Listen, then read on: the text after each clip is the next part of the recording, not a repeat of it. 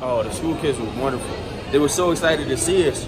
You know, we, we traveled all the way up there, gave them gifts, taught them some of our language, and they taught us some of theirs. It was a good experience. Yeah, some of them were just barefoot. Right. And they were, you know what I'm saying, like really leading the hike up the mountain. Right. And they were just so like cheery and nice and positive. Like it didn't seem it didn't seem real. It didn't seem real. So what's that? What's that? Dog. Dog or cat? Cat. Cat? Cat.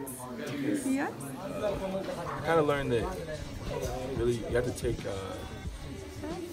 you have to just take your time like, going through life pretty much because like all these kids out here like like they're they're they're enjoying their lives or not even I don't even know bro I don't even know My name is Dagmar Conan, all real talk in Ethiopia. Thank you.